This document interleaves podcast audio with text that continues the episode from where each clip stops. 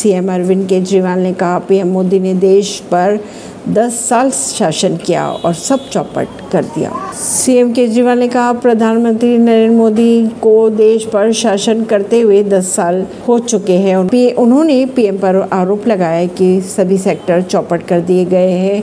आगे अरविंद केजरीवाल ने यह भी कहा, पीएम मोदी ने लोगों के बीच बहुत नफरत पैदा कर दी, महँगाई व बेरोजगारी की अगर बात की जाए तो बहुत ज़्यादा बढ़ चुकी है।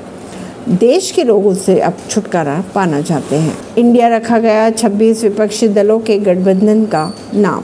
बेंगलुरु की बैठक के लिए जुटे 26 विपक्षी दलों ने 2024 लोकसभा चुनाव से पहले नए गठबंधन का ऐलान किया है, जिसका नाम इंडिया। यानी कि Indian national development inclusive alliance रखा गया है। जेडीयू ने ट्वीट किया, दिल मिले, दल मिले, हुआ महाजुटान। बिहार के उप मुख्यमंत्री तेजस्वी यादव ने कहा, देश के लोकतंत्र को बचाने के लिए हम एकजुट हुए हैं।